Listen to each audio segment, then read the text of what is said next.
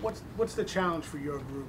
You know, now two games in. I mean, we know what we've talked about in terms of the struggles of the offense. What do you tell your guys as far as what their jobs need to be to turn this thing around?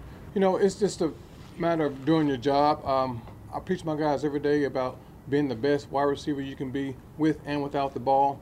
Meaning, you know, there are times when a lot of times you don't have the ball, but you still have to go and play hard for your teammates, whether it's in the run game or clearing out some pattern for your other teammates to catch the ball. So everybody has a job to do, and that's why I've been emphasizing with my guys. Everybody do their job. When Odell's not able to get involved, you know, like he wasn't really on Sunday, do you have to change anything? When you look back, did you see there were opportunities for him? Or how do you how do you look at that? Well, sometimes uh, you can game plan things for guys to, to be the primary receiver uh, in the pass pattern, but sometimes defense, you know, they get paid too, so they get they do a good job of taking some things away. So it's up to us as coaches to be able to find, you know, what we can do to counteract what they were doing, so we can uh, get guys open and, and, and get them to be the, the primary receiver on pass plays. How do you manage on the sidelines in game and during the week the frustrations of not getting into the end zone and reassuring guys that what you're doing is going to hit? Well, I, I have a phrase in my room. I tell guys, just keep playing hard and keep getting open. And we'll get you the ball. I mean, because everybody has a job to do, and you can't, you know, snap the ball yourself. You can't block yourself. You can't throw the ball yourself. You can't do everything. So all you have to do is do your job, keep getting open, and we'll find you the ball. Cody had the uh, deep catch the other night, had one in the preseason. What makes him uh, a good deep threat? Well, Cody has size, he has good speed, he has really strong hands. And last week, we actually emphasized that particular route last week about three times, three or four times last week. He and Eli hooked up on the deep ball. So um, I'm glad to see it, came to fruition in the game. We see, you know, we talk to Odell obviously a couple of times a week. You see him every day. What is his What is his attitude in terms of, uh, you know, his place in the offense, how he feels physically? I mean, what what what, what sense do you get being around him?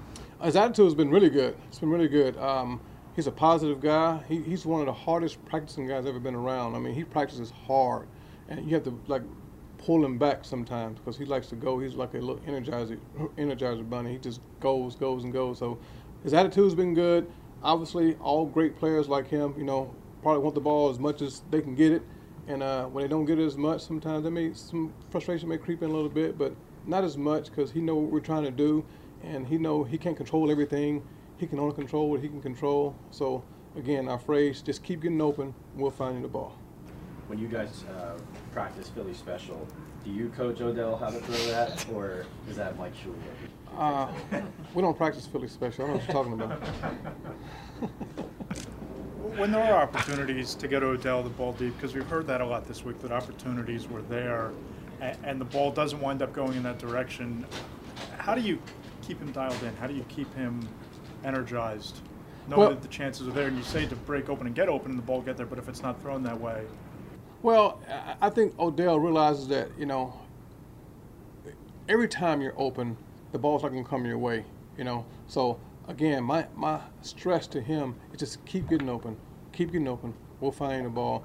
And sometimes, you know, it didn't always work out the way we want it to. You know, sometimes it may not work out. Sometimes it may work out two or three times in the game, and he'll have a huge game and a lot of touchdowns. We'll score a lot of points and win a lot of games. But you know, at some point in time, it's going to click for all of us on offense. And when it does, it's going to be something special to watch. Pat talked about needing to get the ball in his hands early this week. Does that also include early in the down, earlier in the progression, get the ball out quicker? I would say it means early and often. That's what I would say. I mean, he's just he's a special player. He's one of a kind type player, generational type player. I think so.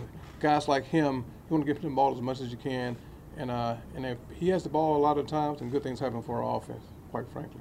Sterling's been kind of quiet. Uh, what are you seeing from him? I know he's had a couple of drops. It's kind of uncharacteristic. Just what are you seeing from him? Uh, I, Sterling, you know, I told him guys early on in camp, you know, if I had to go into a fight with with one of you guys in the room, Sterling be the one I take with me. I mean, he is a he is a football playing Jesse, as they would say in the South. He he, he, he he's tough, he's smart, he's feisty. It means something to him. Um, he's a good player when he gets the chance to, uh, to play with the ball in his hands, but he's really a good player without the ball. He has a lot of good blocks, a lot of good crack blocks on safeties. Um, I'm very happy with Sterling Shepard right now, and you know Jerry Rice dropped passes too, so uh, I'm not concerned so much until dropping passes become a habit. But my focus really is on guys playing hard and playing as a team and playing for each other. And once we do that, good things will happen for us.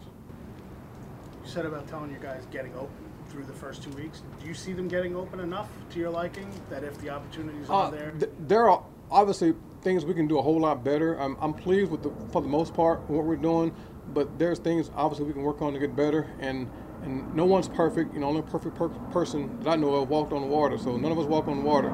So we just got to be able to continue to, to play hard, play fast, play smart, play tough, be physical, and um, and again, this is our first season together. It's a whole, you know, new staff and everything. So we're still learning, going through the learning process, growing, learning curve.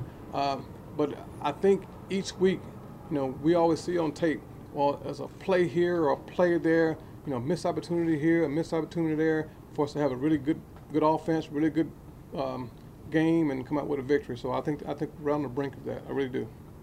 And you might not know him super well, but what does Coley bring?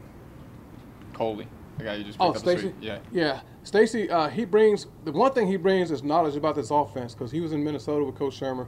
So a lot of stuff we're doing offensively, he already knows. He came in yesterday and he was he remembered like a lot of the terminology that we use and what to do. He brings some speed. I've been watching him coming out of college, out of Miami. He's a 4-4 guy, and so he brings some speed, brings some versatility. He plays in some multiple positions as well, uh, which is good for us in our offense because you have to be that multiple guy, especially when we get on the ball and go no huddle.